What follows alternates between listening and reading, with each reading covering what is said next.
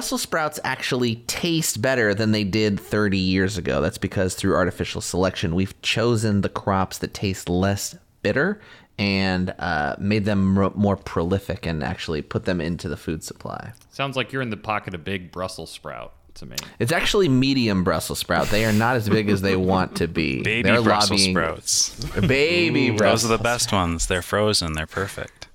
Do you think they could get together with bok choy and become friends? Oh, I love bok choy. Oh, I, I don't think I've even had bok choy. What do you love about bok choy? It's just a leafy vegetable, isn't it? Oh, love them. I love a leafy vegetable. I like You that just said the verb and noun I did. That's all you did. I like I that said the I loved stem it. curves like a little spoon. You can put it in ramen, and it's like That's a leaf true. spoon. It is good and it is good in soups. Mm-hmm. And you know what else is great in soups? Slug soup. That's Yeah. right, listeners. Is if you're it? hearing a fourth voice, it's Slugface Killa. I, Ooh. Slug, uh, just a little introduction here. Correct me if any of this is wrong, but I believe I took it from a post you made, so uh, you lied to me and then I lied to the listener. Okay. uh-oh. uh, I think that you are the most prolific fan content creator in all of the Root community. Okay. With over 10 fan factions, five maps, three decks, seven vagabonds, scenarios, rules variants, and countless TTS assets. No. Is that not true? No. Close. the answer was just no. Close. What, what, what I miss? Uh, I've created over 30 fan-made ways to change the game of Root, including nine factions, four maps. There's a fifth on the way. Two and a half decks, seven vagabonds, one scenario, three methods of setting up the game, including one draft method, one deck build, and one rule change for the vagabond that cre- requires no additional components. Uh, and it's proven quite popular, though it certainly has its detractors. Uh, I've Oh, also which one is that? Is that the Quest freshener? The Quest Freshener. Yeah, I love the quest freshener. Yeah. I love saying quest freshener. Don't forget to freshen those quests. Uh, and I've also done three what I call tweaksalations of other fan made works and collaborated and contributed on many other projects. Wow. Yeah, yeah, yeah. And also, uh, in addition to being one of the leaders at Weird Root, right? Uh, yes. And I also am the one who coined the phrase wimmies. Is that? Whoa. Yeah. Whoa. That is blowing my mind right now. You didn't Slug. remember? I remember people thought it was such nonsense. So I'm like, no, this is gonna catch on. You just, you just. I kept on dropping a wimmy every once in a while, and then it caught on. You Uh, know how like it's like unbelievable how much like old timey musicians wrote in their lifetime. It's like you look at Bach, he wrote like hundreds and hundreds of pieces in his lifetime. Uh, Slug, I feel like you are like the Bach of root fan made content. You just create so much. It is honestly incredible. It's like a force of nature. I'm more the slug of fan made root content. There we go. Uh, that, and it's so great to have you on because we're uh, going to be talking uh, specifically on this episode about the new Outsiders expansion, which is an expansion that you have compiled from all of this fan made content, right? You've Not curated. new, but yes. Right, right, right. It's a it's a new package of it, right? It's the final PMP. I'm done. I'm not touching it. yeah. Questions have been answered. That is it. Nice, nice. well said, yeah. That's fantastic. Um, I got a question for you, Slug. Sure. Isn't Root weird enough for you? What is? what is what is weird enough? Uh, not anything. No, you don't find that the game with like the 10 asymmetric factions and all the permutations, you look at that and you're like, that's child's play. We have to continue to create more and more and more. I mean, I kind of got started on it just kind of by accident, um, but it just very homey to me. I, I think the system is very robust, and there's a lot uh, that is done with it and can be done with it, and I think people have barely scratched the uh, surface of it.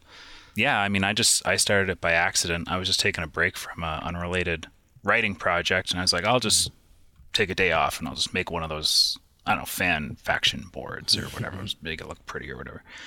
And uh, that was a long time ago. Uh, it's been a long break, but uh, yeah, I just find it very comfortable and very easy to work with. Yeah.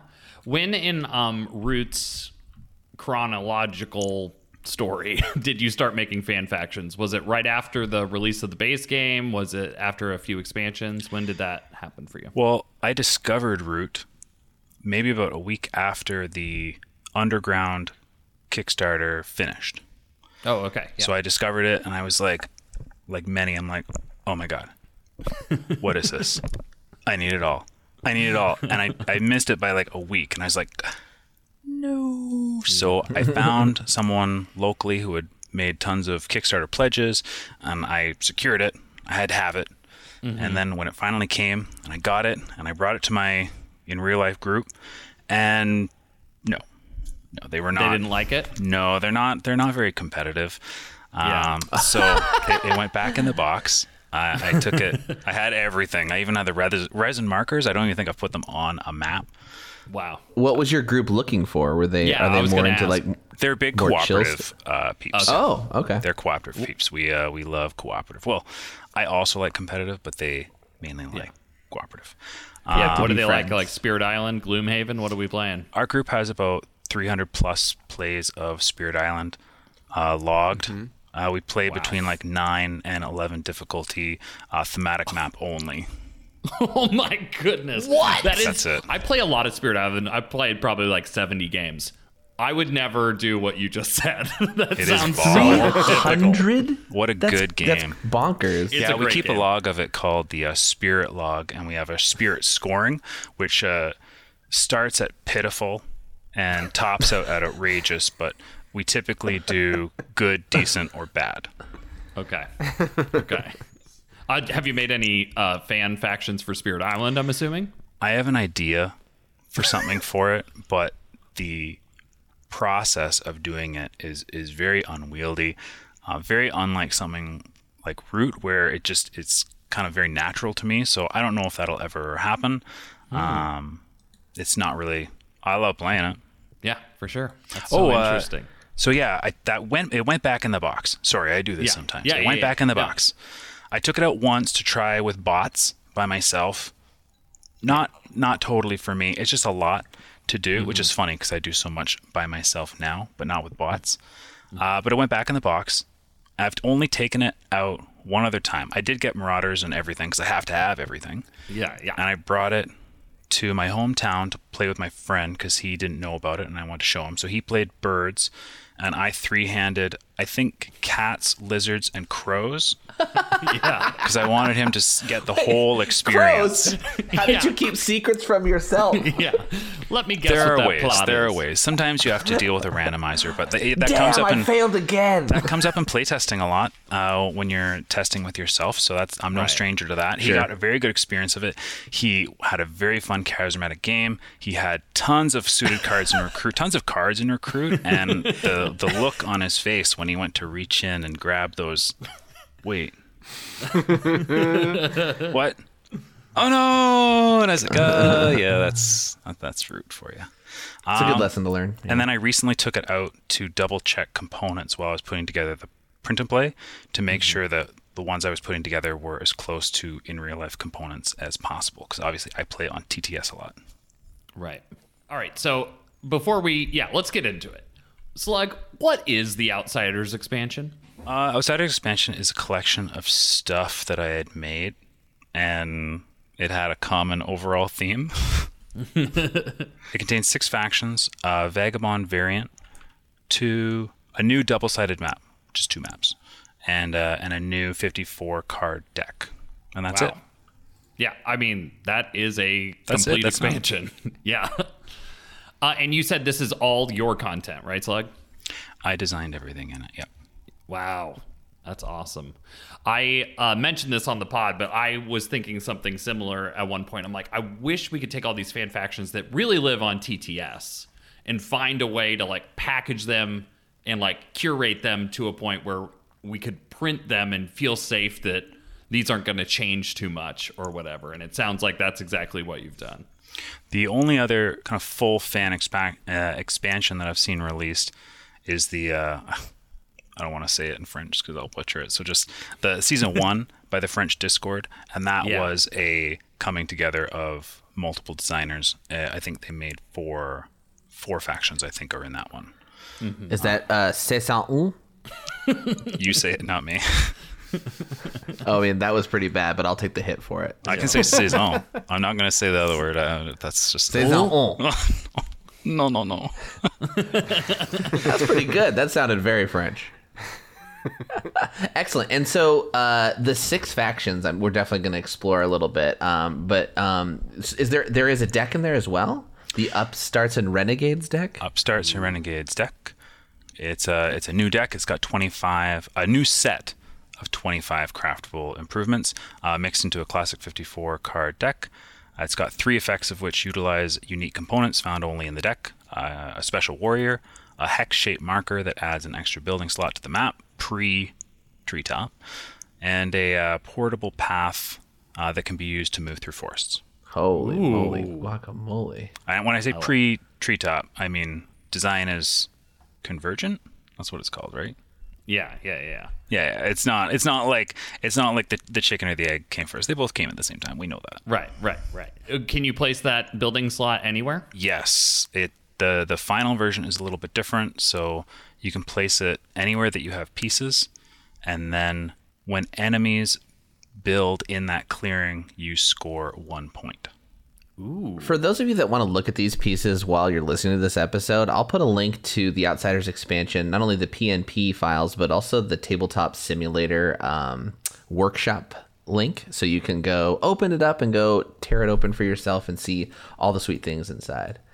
Awesome. And then the maps are the deep woods and the Wastelands. Wasteland? wasteland. That's right. Wastelands. The Wastelands look wicked. It's fun. It, I remember in this one, there's like a water resource that you have to pay, or what else happens? Yeah, so Wastelands is kind of like an economy map. So uh, actions are tied to a kind of economy of water that kind of intensify the clash uh, on the barren wasteland of tomorrow. well, I think if you're designing a Root map, you have to have a nice contrast. You know, you've got the uh, balanced and very open autumn map versus the very closed and very random winter. You know, the very tight ring of the of the lake with the opening connections of the mountain. So for me, it was the you know the past and the present. And that's what I did. Deep Woods came first, but uh, and that one's the uh, frontier themed map. It features a settling mechanic uh, that forces you kind of into new unexplored strategies. Right. And that one, you actually like, yeah, you discover a clearing, and then you get. Do you choose its suit? Uh, you do. It depends on what card you spend on it. Basically, at the beginning of the game, all clearings start uh, as wild for all purposes except crafting. Players can't craft there, and mm. all clearings have a piece limit of two pieces per faction. Two pieces.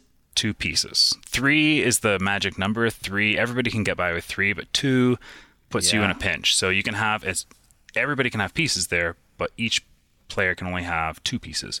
And if an action would move or place a third piece in that clearing, you first have to pay to settle it. When you pay the card, you choose a available settler or clearing marker, and it becomes that. Sometimes it gets an extra building slot, sometimes not. Oh yeah, unsettled uh, clearings only have one slot for a building and or ruin. Interesting. Uh, how much Or of that, room. like, I'm thinking of like the cat setup, right? Like, might break some of those rules. How do how are those kind of things handled? I mean, I, I did all my testing with standard, so it was Right. uh, you draw five cards instead of three, and then factions that require to settle lands for setup spend cards from their hand to settle them during setup. Oh, awesome. So cats cats do the most; they have to spend three, and then uh, for advanced setup, you draw six instead of five. Oh, okay, great. Oh, interesting. but yeah, there's definitely some interesting things, uh, like you know, a, a cat with a warrior and a, and a sawmill would have to settle to place wood. right. So, once uh, it's settled, it's settled. the frontier times uh, were tough. You know, uh, it definitely it was very good at capturing that that feel of pinch for resources, very like tight decision making, of Frontier Times and, and survival in, in that kind of exploring uh, period. Uh, it does make the beginning of the game very starved and very painful, but that is definitely what it was intended to do. So when you were designing these, what was like the playtesting process like for the map specifically? Because I assume you had to try your best to like consider how factions would perform on each of them. Yeah, not only all the normal factions, but also all your fan made factions. yeah, that's a good point. Yeah, what was your process in terms of like balancing the map or like addressing how it's moved? Because I imagine like something in the frontier that probably benefits like factions that don't need a lot of pieces in place compared to, for instance, the cats, which have a ton. Yeah, I mean the process is kind of as far as particularly for a faction on Deep Woods map, it's I guess kind of pers- uh, specific. It tended to be, I guess, factions that had lower requirement for pieces often benefited more from crafting, which is where no crafting in those clearings came from. Uh, and there also came. This is again before there was a lost city, so I have a, a house rule. Well, a rule specific to that map called maximum corvage, which is uh, placing in every matching clearing to a maximum of four. Ah, yeah, that makes sense. Turn two, Otherwise, yeah. full supply out, that that can be a problem. Uh, there also had to be things, I guess, around the other ones that particular were uh, alliance and otters, which there are kind of specific rules, not specific rules, but just reminders about how rules uh, function. So it, I guess that the latest change was that it ended up being if an action would place a third piece, you'd have to settle it. 'Cause otherwise, there were weird things with uh, revolting and placing a establishing a trade post where you were the ruling player. Because if you were the otters and you rule with one, and then you place a trade post and a warrior, would you be able to do it without the warrior? Only if your supply would be like empty, so that the action would not place a third. right. Weird Right. things. Yeah. It gets weird, but I mean, Yeah. root does in general. So Yeah, Yeah, that's, true. fair. root's That's no fair. uh, stranger to that. So I'm, I didn't invent that. That's fair. Yeah, this is Cole's mess, and you're just playing in it. um, awesome. So let's get into the factions. Can you list the six factions and give us like kind of a gist of what we're looking at here? I can, Sam. uh, first up, these are kind of in order of complexity. The complexity in these go from moderate to very high. I had to change the bar on the back of the board so it actually went further than it's supposed to for the last two. Um, the first two are moderate. There's Bone Patrol, uh, which is an insurgent faction that is engaged primarily in its own pickup and deliver system uh, style kind of mini game, but due to the turn delay in scoring that kind of mini game, the faction's been given considerable teeth with which to exert control over the board. Uh, where the cats build buildings and birds protect the buildings they've built, Bone Patrol brings bones back to their buildings and scores them. Cool. Uh, Winged One Menace. thing I love about Bone Patrol, um, sorry to interject, is No problem. It does something that I really love in uh, the the Marauder expansion, uh, which is the Warlord is like this giant piece amongst all the other kind of smaller rat meeples, and in the Bone Patrol, we have all of our small little pug meeples, but then there's like a great big dog as well. German Shepherd. Um, a big German Shepherd meeple. It's like nice and pointy ears on the top. Looks exceptionally grabbable. Uh, really great job on these designs. Yeah, the uh, the the alpha piece also is kind of the the hinge of how Bone Patrol works uh, on its board. So everything is kind of centered around that. In fact, the other warriors cannot move. Uh, they have one of their berries is obedient, which states that they can only move. Your warriors can only move to and from the clearing with the alpha. Whoa. So everything hinges around where it is. So in in Birdsong, you scout moving the alpha out, and then everybody else has to hinge around where they are. Of course, the alpha is also a warrior, so it can also move with warriors when they're moving. That's interesting. That's a cool, like, little slingshot thing that they're going to have to do. Uh, the nugget, I, that, that's what I call like the inspiration is like the nugget. Yeah. Is uh the cat's march action, and I like the two part move where it kind of you kind of chain like move in, pick people up, move them out. Yeah. uh, collect them, move them out places, and that kind of style of movement was kind of one of the nuggets. I like the idea of a faction that hinged on that kind of movement style. That the kind of a movement puzzle is kind of one of the biggest things about it. They move like a pack. I love it. It's very it's very thematically kind of concise. It's really cool. Sit, Yeah. stay. All right, let's go. Awesome. All right, what's the next one? Uh, Wing Menace is a mid-reach surge style faction uh, that will score early, frightening the other factions, but needing to ensure that they are prepared for the long game. Where the Alliance spreads sympathy and the Lizards score their gardens, Wing Menace scares all off all of a faction's warriors in battle. Ooh. What does that what does that mean mechanically? Uh, they have fight or fright card, which they kind of keep secret and they can change before every battle. And if it's fight, then it's just the battle is as normal. Uh, if they choose uh, fright, enemy warriors are not removed, but they instead are moved by that player to a clearing based on a priority. So you basically scare off uh, enemy warriors into clearings where uh, they have pieces, where they have the most pieces, and if in a, in a tie you choose. Uh, and then you, if you score off, if you frighten off all of their warriors, you score points for every warrior you scared off. Ooh. So better, better at picking off little bits. Uh, it can be really tough. You also cannot initiate those battles unless you have more pieces than the faction you are swarming. It's called. It's their action. Yeah. So it actually creates a board state where other factions are kind of huddled together uh, in fear to protect themselves with numbers. That's very cool. And thematically, one thing I love about the Winged Menace is it's a bat themed faction. And so, of course, the bulk of their faction actions are going to happen in evening, right? it's great. Uh, and just this is a small detail, but something that the fan faction that I was personally working on and then abandoned after a while because it's hard to create factions. It's so hard. It's I've tried really difficult. times. Yeah. Uh, but this mechanic in their birdsong of scattering is something that I really was trying hard to work into my uh, sort of nascent fan faction. It didn't end up working out well, but I think here it makes a ton of sense. And this mechanically is just like a really cool puzzle and seems like a really fun faction to play. Have not had the pleasure of playing uh, as the Winged Menace yet.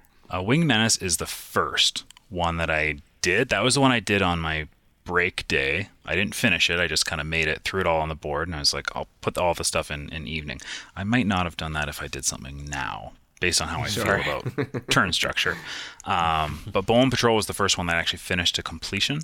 I do think that Winged Menace has maybe of all of them has like one or two things that is maybe a bit too much, but it tested and it worked really well. So pencils down.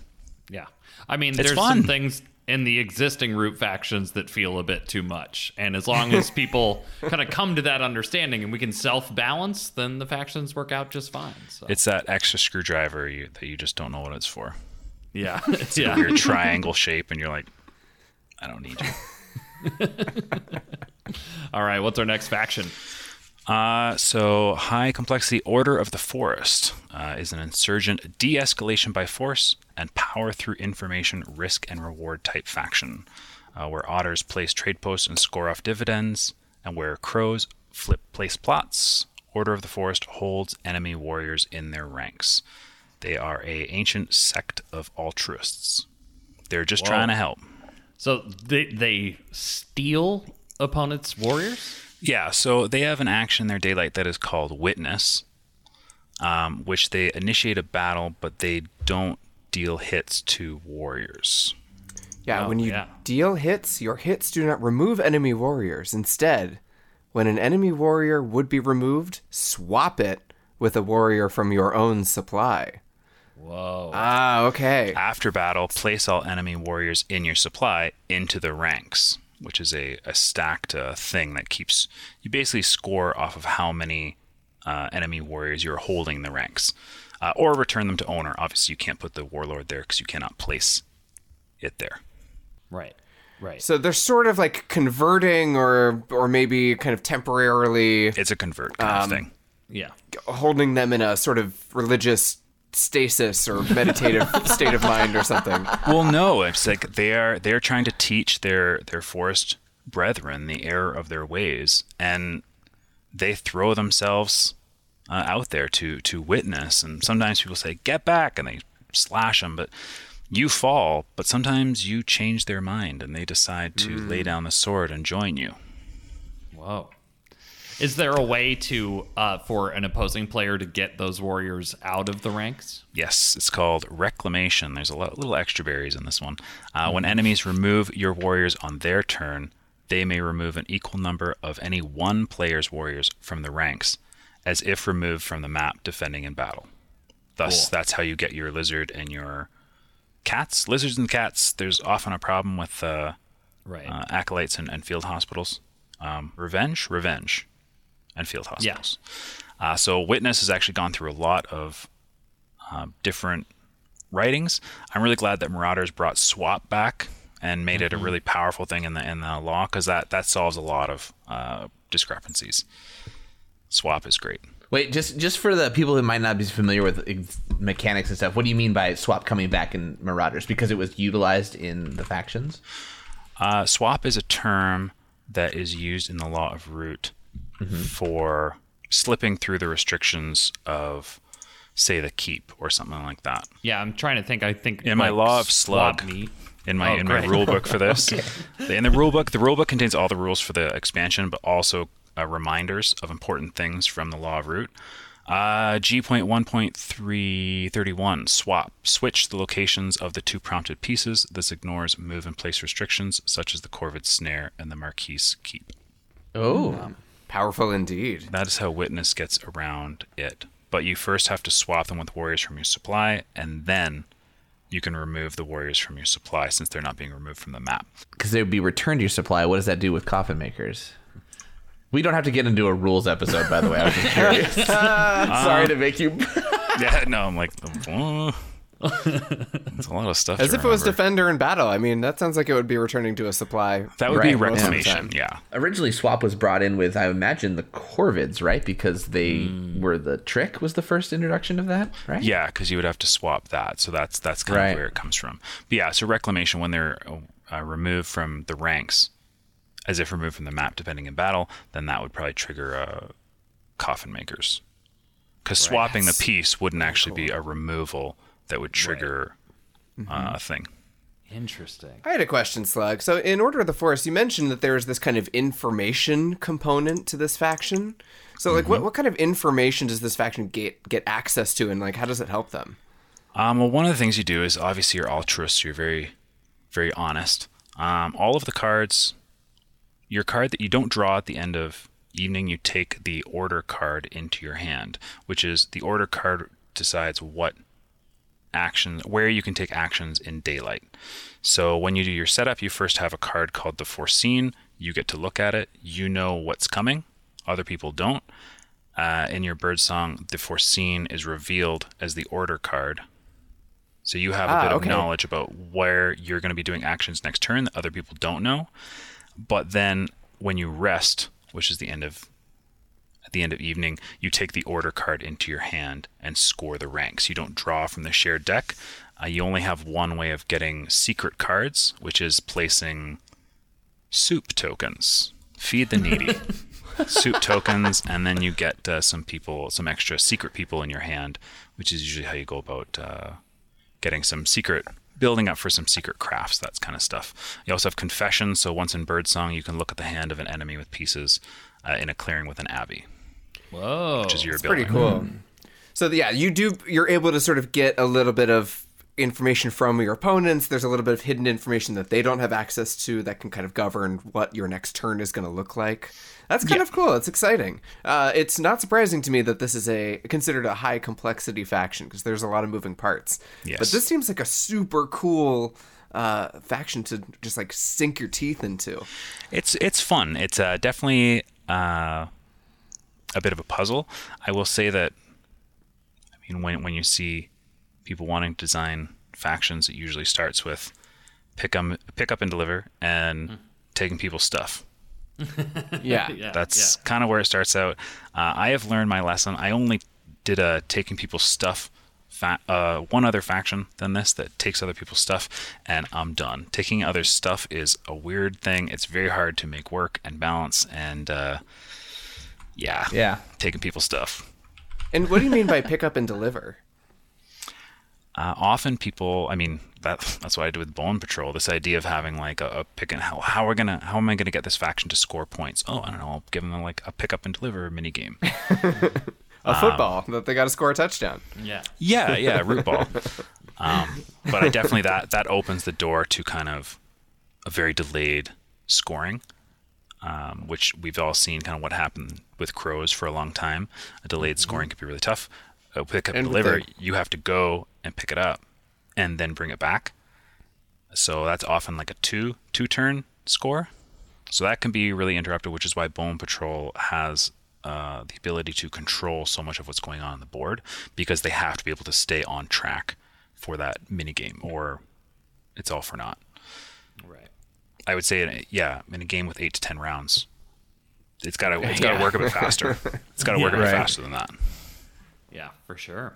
Uh, Croker's Coven is uh, an insurgent place and protect type faction with delayed scoring and few frogs, which are their warriors, uh, but lots of game warping powers that can help them make it through the night. Where badgers recover relics and cats build buildings, Croker's Coven places and protects their statues and schools. And schools? Schools. They're wizards. The the witch yeah. Ooh, yeah. Witches and wizards. You said there were a few frogs? You only have 15 warriors. Okay. Uh, so you have a limited supply, and your you have three statues and three schools. Your schools can be in clearings with other schools, so you can stack them together. Although you get less of a benefit from them, but you might want that for crafting. Your schools are also your only crafting pieces, so you only have three. And statues can only cannot be in clearings with schools or clearings with other statues. So you're talking about maybe protecting five different clearings with 15 warriors. Bit of a challenge. Uh, you also do need rule to move, uh, so it's definitely uh, choose your choose your battles. Yeah. Yeah, but the, the value of placing schools goes beyond just the you know benefits of education for frogs. It does. That's how you gain your uh, new spells. That's how you research your new spells from the deck of spells. There are eight uh, game warping spells in four levels. Uh, the X level spells are gained by placing out all statues. Uh, they're kind of utility spells, which are good to get early, but it's quite an investment to get. Um, you also score more off statues. Schools you score less off of, but you can use them for crafting, and that is where you recruit. Gives you access to level one, level two, and level three. That's awesome. What what's um I I know it's like picking your favorite child or whatever, but like do you have a favorite spell? I mean, the the faction was designed around the teleport spell. That was kind of like the nugget. The nugget for Croker's Coven was this idea of a mechanic that could move buildings and tokens to clearings that were not adjacent. Move buildings. Yeah, so Like- that's you only have three crafting pieces, but you can teleport them to clearings of other suits if there is an hmm. available slot. That is super cool. Wow. It's a it's a fun fun little game. But yeah, it just kind of came together. I was I was really interested in that kind of mechanic, and I was like, oh, I don't I don't know how that's gonna how am I gonna do that? You know, what reason is there for that to be? And then I came across a, a fantastic little unrelated illustration that Kyle Ferrin had done of a wizard frog, and I'm like, that'll do. That'll do. That's so great. Yeah, this one also has a giant meeple as well, uh, which I'm actually I'm curious about. How how do how does this um, large green mudmen interact with this faction of frogs? Uh, the Mudman is a level three summon spell uh, where you summon the Mudman into a clearing, and then in between each player's turn, you roll a suited and a kind of hits die specific to the Mudman, and it moves into that clearing if possible, uh, and deals those hits to every player in the clearing, including you. it just goes in swinging. I love that. It just, yeah, it goes in swinging. Um, it, it counts as its own player for things like sympathy and stuff like that. So uh, Alliance would draw a card, but Croakers would not pay for it. Uh, but Croakers does score points off of enemy cardboard that is destroyed. Nice. Yeah. Wow. It kind of uh, reminds me of the mob die a little bit, and like the way that uh, mob tokens would spread.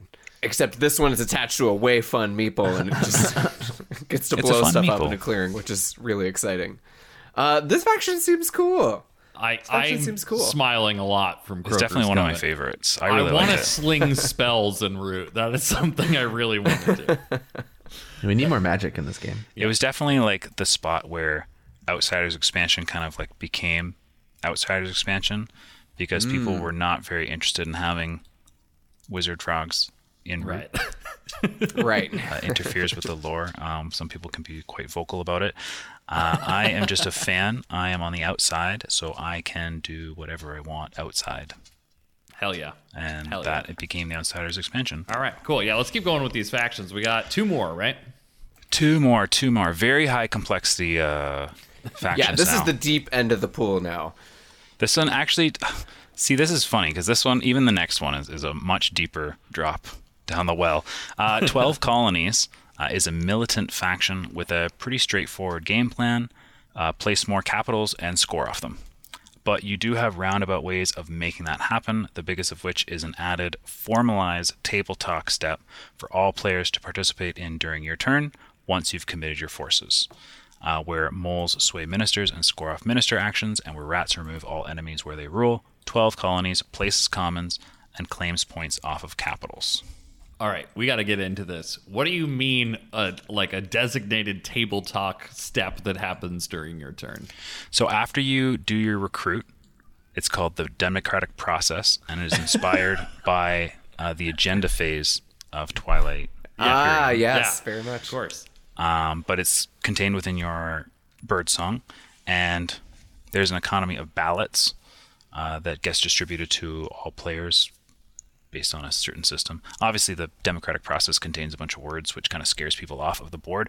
The rest of the 12 colonies game plan is is pretty straightforward, and even the democratic process, once you get into it, is pretty pretty bing bang boom. Um, but yeah, there are 16 different laws that uh, really warp uh, the game and what can happen, and players have an opportunity to vote on what will happen. Uh, you obviously have your own agenda. You are trying to pass laws that either get something done, or when you place your commons and capitals, you place them by spending cards not only that match the clearing, but also have to match the current law in effect. So you're trying to pass certain laws. You at the end of your turn, you draft three, and before the start of your next turn, you have to put all but one back. So you have within the round to kind of think about which one is the best one to put forward based on what's been happening in the game.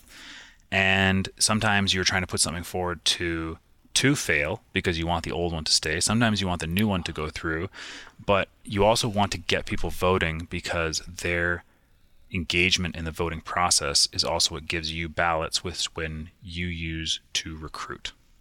Oh, interesting. Wow. So the participation in the democratic process fuels your engine.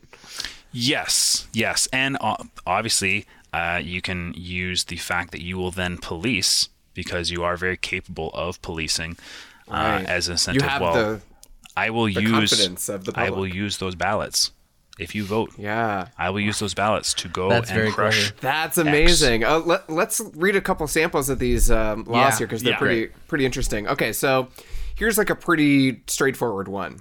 It's Pax Volpes. Players cannot initiate battles in fox clearings. Where you would battle, you may instead move from that clearing. All right, pretty straightforward. Ooh, I There's like a that. peace amongst all the fox clearings.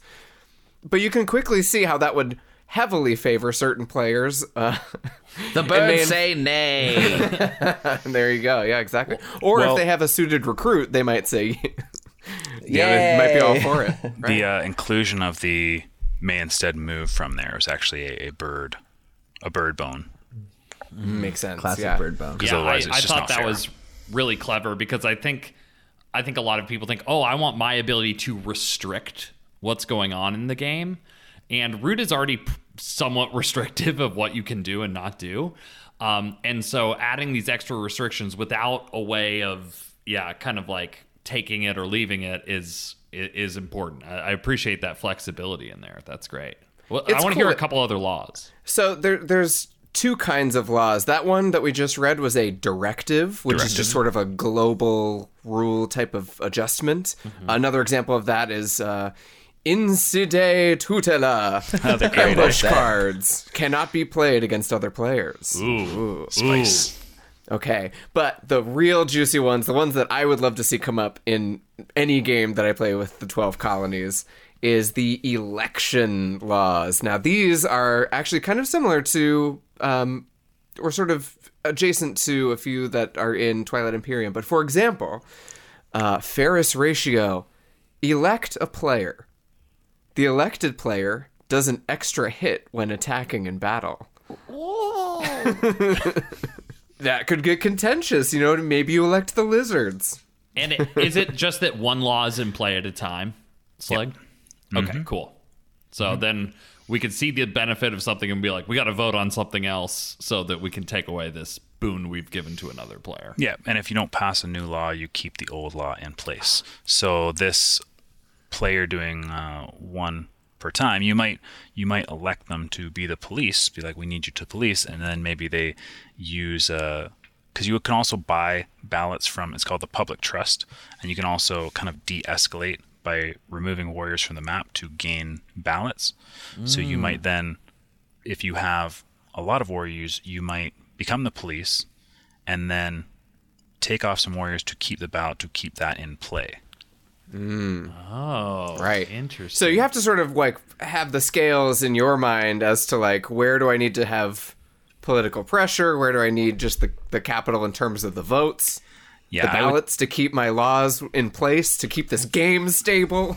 I would say that like 12 colonies is the rest of their game is like once you hit daylight, it's bing bang boom. As I was saying, I think it's kind of my favorite type of complexity where all of the complexity of it is actually not on the map.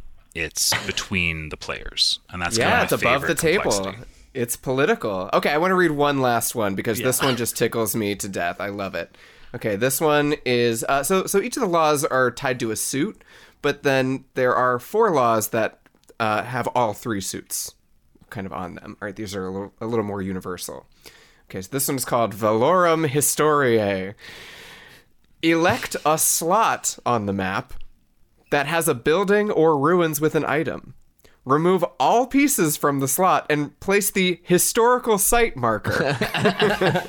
this marker cannot be removed from the map even after this law is repealed. That's so you just get to designate a historical site. This is like that cultural planet thing in Twilight, right? Yeah, the what is DMZ. it? The, yeah, yeah, demilitarized zone. Yeah, yeah, that's But this amazing. is a, a DM slot. yeah, this is great. just so fantastic and I do feel like the the character of this faction just is shining through in, in all these laws. They're super fun. Yeah, 12 colonies. Uh, not for the faint of heart, but I, I'd, I'd love to play as this faction. oh my gosh, that sounds so fun. the rest of it and even like even the actual voting process it's like once you get the hang of it it's really easy you just kind of there's a lot of things that are done in point order from like highest to lowest or from lowest to highest so that it takes a lot of words but literally you just look at the vp track and you just go from left to right or right to left Yeah. it's, it's really Uh, quick and our our players, is this in the the uh, law of slug that players are required to say yay and or nay? Uh, it is on the board yay or nay Or present. there is no there is no yes or no vote you can only vote yay or nay For those of you listening and like thinking about all these rules and concepts, you're also missing out on a ton of like flavor that's happening. I, have we talked about how the fact that the 12 colonies are a bunch of tortoises and snakes? We have not, we have not mentioned that. and one of the tortoises has a powdered wing. And, like, and the snakes have a cute. has a "Don't tread on me" flag. Like this is very quintessentially Very, uh, the colonies. They're a two-party system of libertarian reptiles. Obviously, the lizards can't be involved because they have that thing they do. You know, you know, lizards. They're the religious lobby. We get it. Right, yeah, They just yeah. shouldn't be involved in government. The First Amendment said. Okay, All right, that's Jake, a different podcast. Jake. I'm sorry. I'm sorry. I'm sorry. Uh, but yeah, a lot of the inspiration for this was uh, actually the 13 colonies. Right. But there are only 12 clearings on the map, so the 12 colonies. That's amazing. I appreciate that you've preserved the separation of church and snake. Oh, That's a good That, one. that hurt me. Okay, uh, let's do our last faction of the Outsiders expansion slug. Uh, Old Man Tinker, also known as OMT, is an insurgent and opportunistic hunt and destroy faction that revolves around the idea of treating things as other things. But don't let that distract you. You have come back in time, or claim to, on a mission. Where birds protect the buildings they built and otters place trade posts and score off dividends, Old Man Tinker successfully produces gears and drones at factories and eradicates threats to the timeline. Okay. Um, What do you mean you pre- you you preserve the timeline? You claim to. I love that this faction is an unreliable narrator. yes. Yes. the birds must take this clearing, or else the world is doomed. He's just a crazy, bearded old beaver who claims to have come from a war torn future, but he's only claiming that. Yeah, the the better reality is that he's nuts and like just wants to He may just throw his robots into the world like a Bond villain. He does have robots. okay. All right. So talk to me about what it means to preserve the timeline and what do the robots look like? uh, the robots are basically just based on clockwork robots because Right. that is actually you go robots. That's that's not in the lore. Right. It's in two expansions, actually. kind of. Yeah. kind of. Um, uh, but yeah, Old Man Tinker is kind of vagabond inspired, but it is not a vagabond. It's a faction. So there are elements about it, such as oh, it. Actually, one of the ones it started with was this idea of infamy or targeted kind of strikes. So there was like kind of a targeting mechanic. It doesn't work. I don't suggest it to anybody. Uh, it it just doesn't work in the game of Root because obviously you just pick on the one who is the easiest to pick on, and bing, bing, bing, bing, bing, bing, bing, and you win. Um, so, but it actually became, and that's one of the things I think that a lot of people who play OMT don't kind of recognize is that you have, you claim to have come back in time to eradicate perceived threats to the timeline. You hunt and you kill.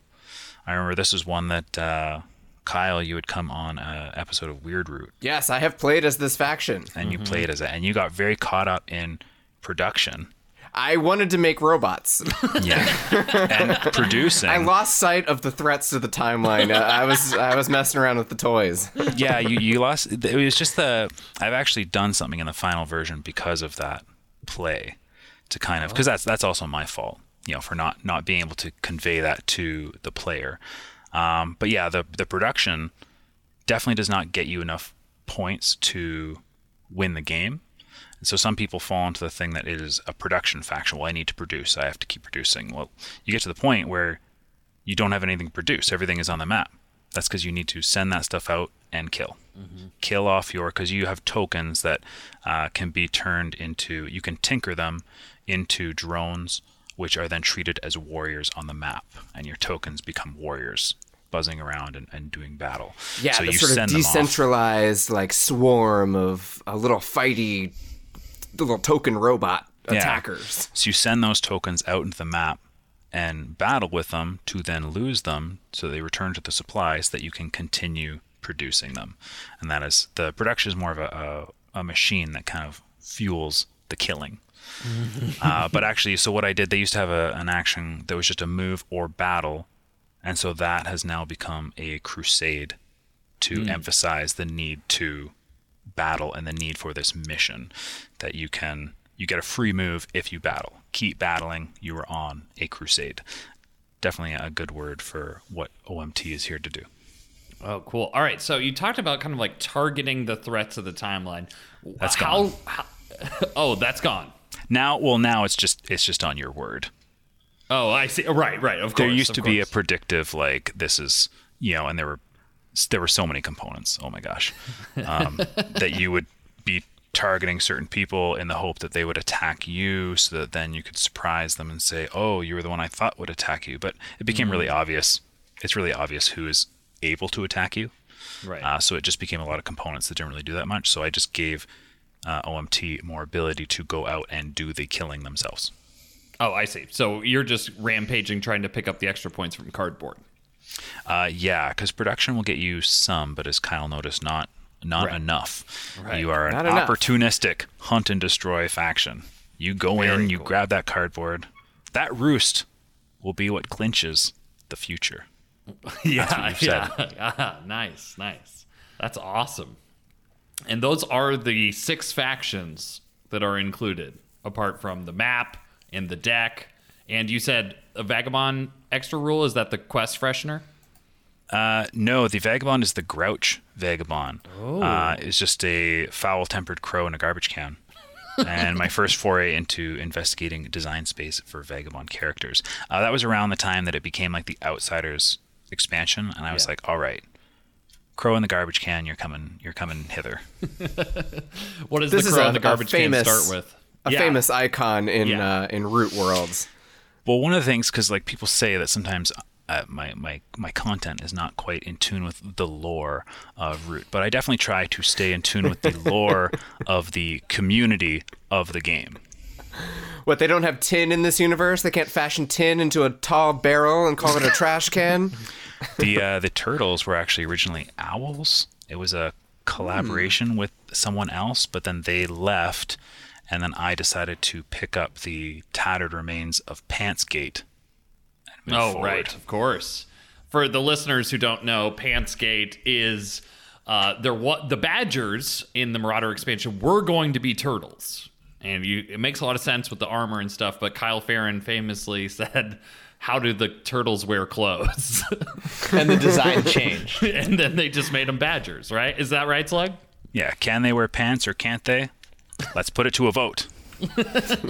I do love the idea that this was like at 99% completion, and then Kyle was in the meeting with Leder, and he's like, "What about clothes?" And they're like, "Okay, they're Badgers." It's just like Kyle pulled an all nighter and he's just like, I can't get the pants to work. I tried everything. Just a bunch of schematics At home with with turtles turtle. and different smocks. Little pair of pants at home. Just can't get them on. Just can't Their get them waists on. are too big if you include the shell. All right. Uh, so I want to. I'm thoroughly jazzed about the content that is in this uh, fan made expansion here. Um, I guess I want to know, like, for you, Slug, what was like the criteria or like the the bar it needed to meet to be included in this expansion, and like how much playtesting went into all of this? Uh, so for me, I call I call it stable. Quote stable. That's like that's what I call stuff. Um, which basically means that uh, it has survived ten, like a minimum of ten playtests against a variety of official content uh, in its current most current iteration. With only like maybe the minor changes. Maybe you do like a wording tweak here, but nothing really has changed in it. It's been the same. You've done at least 10 tests with it with all kinds of official content, and there's no noticeable balance issues. That to me is like, that's kind of stable. For me now, I actually don't even show any anything to anyone until I'm at that point. Wow.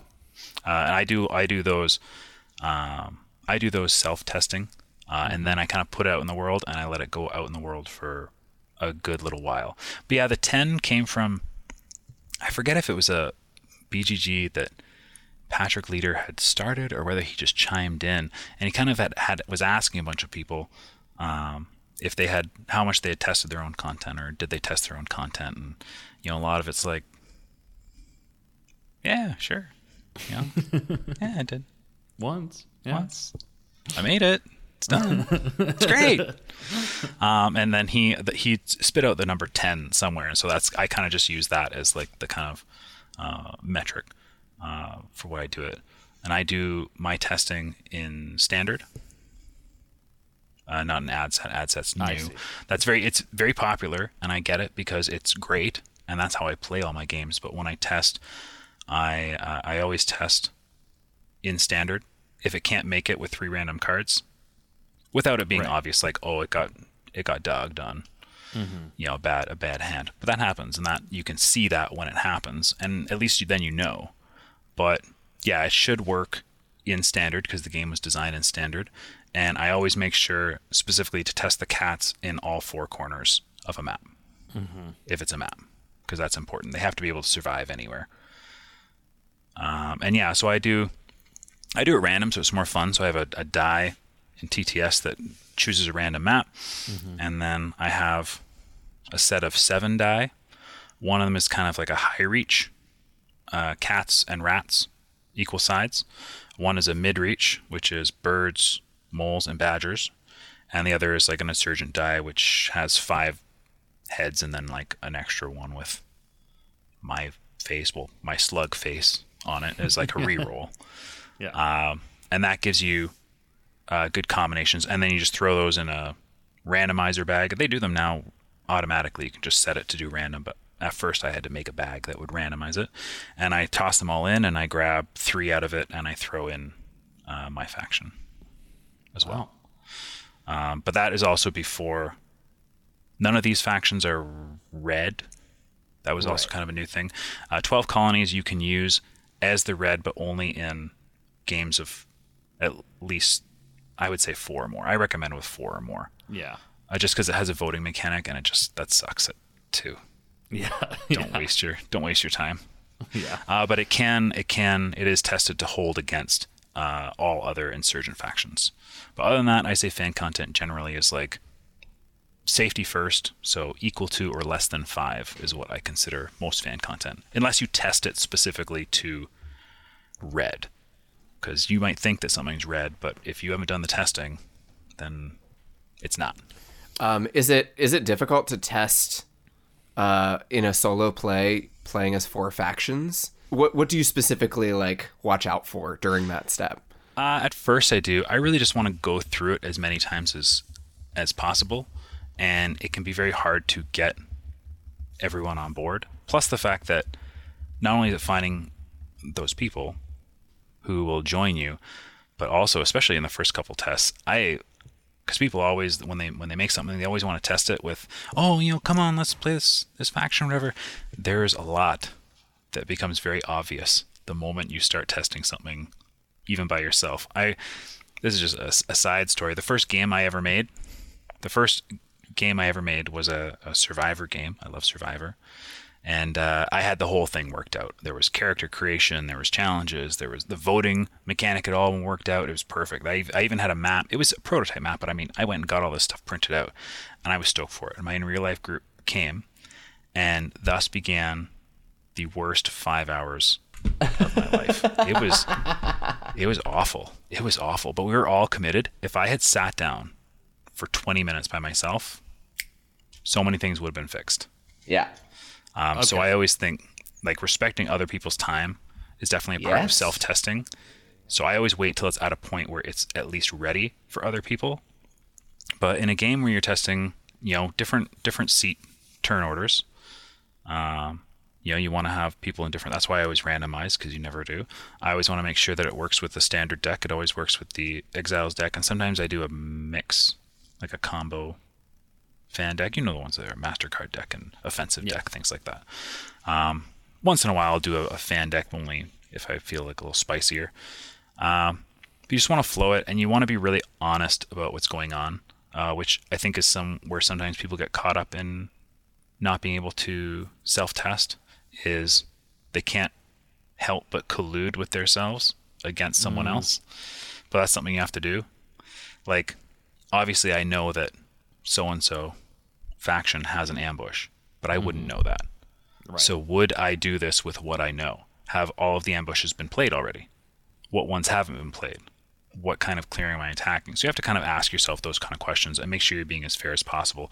Crows, as we were talking earlier, is definitely where that becomes a little bit more of a of a pinch, and you just do what you can uh, in that moment.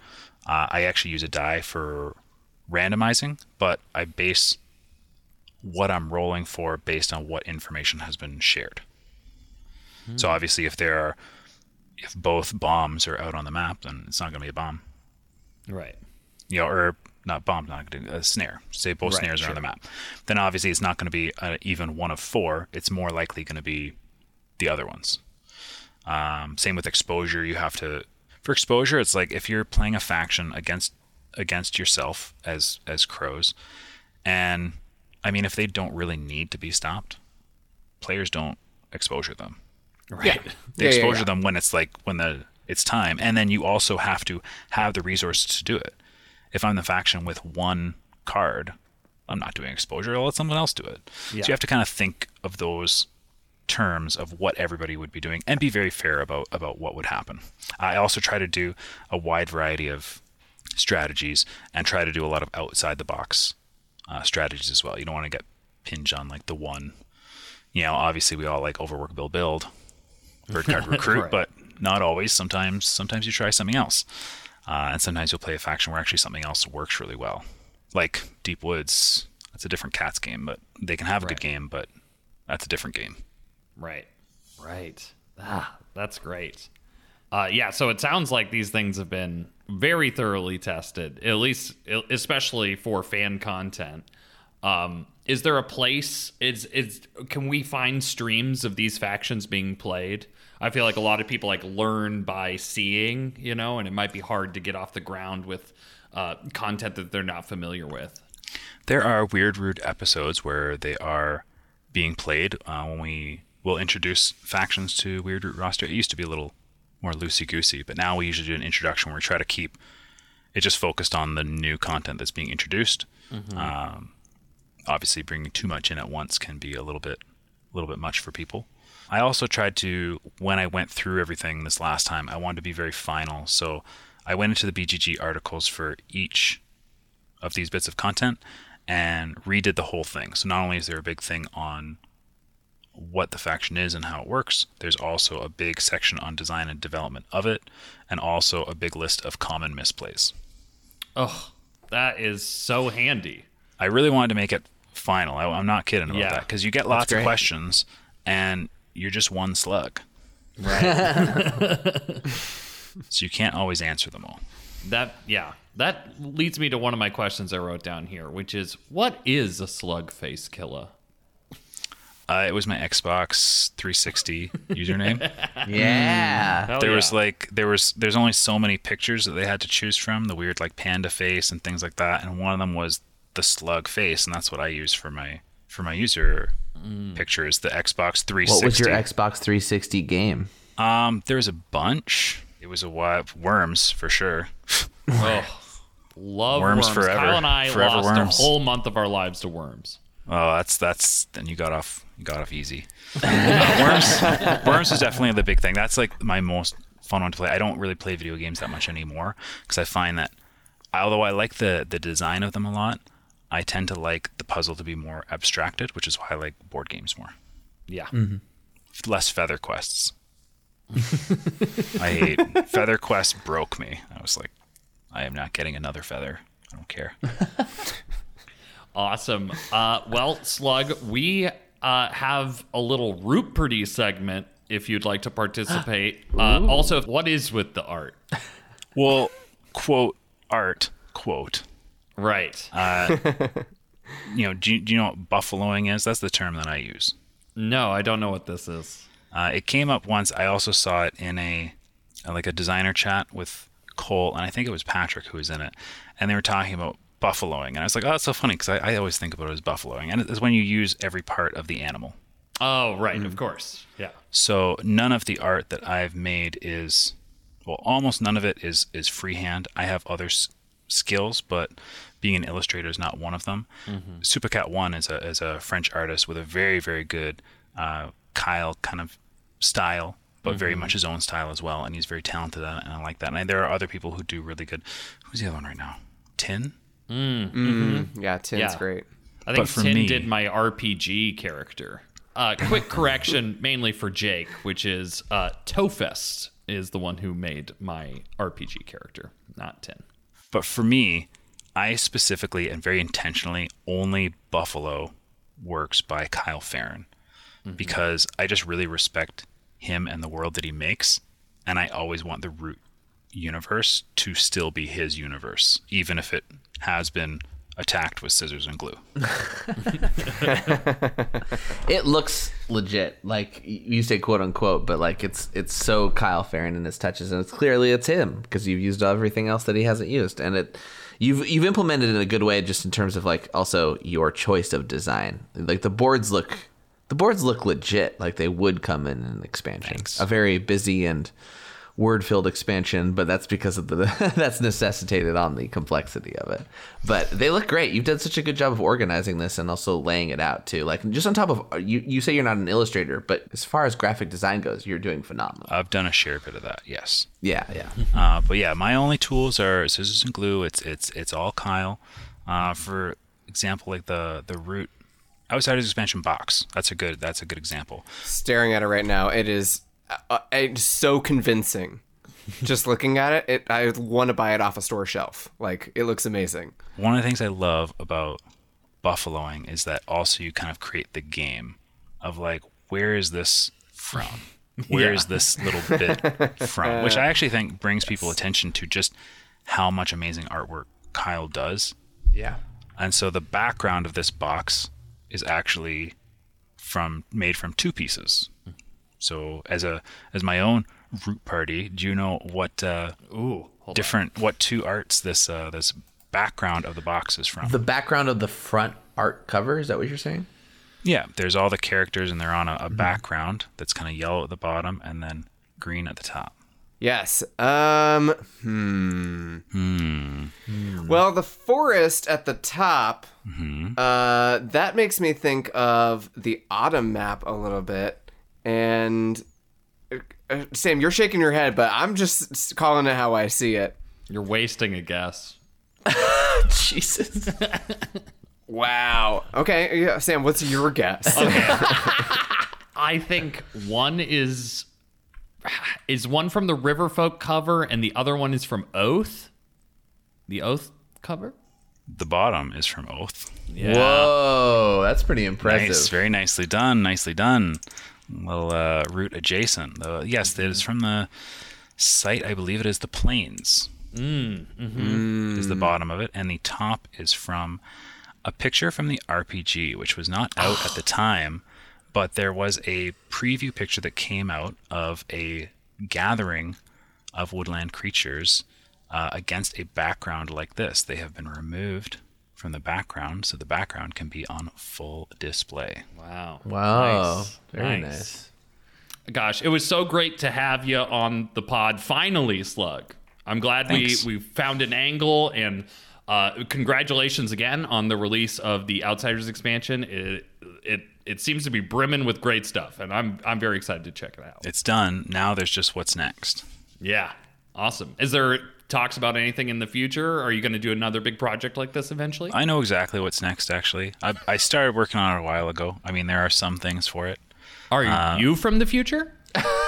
No, no, it's just it's it's going to be a, a long process. Um, it's uh, the Doomed expansion. Ooh, very Uh, cool. Its tagline is "The box so big it could never be produced." I seven love that. seven deadly scenarios, six doomed vagabonds, five frightening factions, four murderous maps, three twisted reimaginings, two monstrous multiplayer modules, one dark deck, and zero chance of being made official.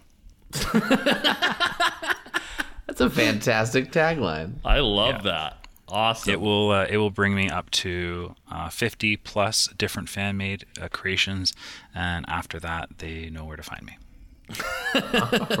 That's amazing. Awesome. Well, like, thanks again for coming on the pod, Slug.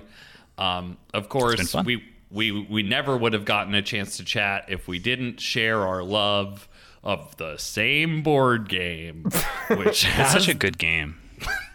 yeah, it is. Great It is game, such a objectively. really good game. It's a really good game. Sometimes I find it fun when, when someone's thinking about something they want to design. They're like, oh, I really want to like, I really want to design this thing that'll do kind of this, and then you're going, well, actually, the game already does that. yeah. It's just it's just that good. Have you ever heard of the game of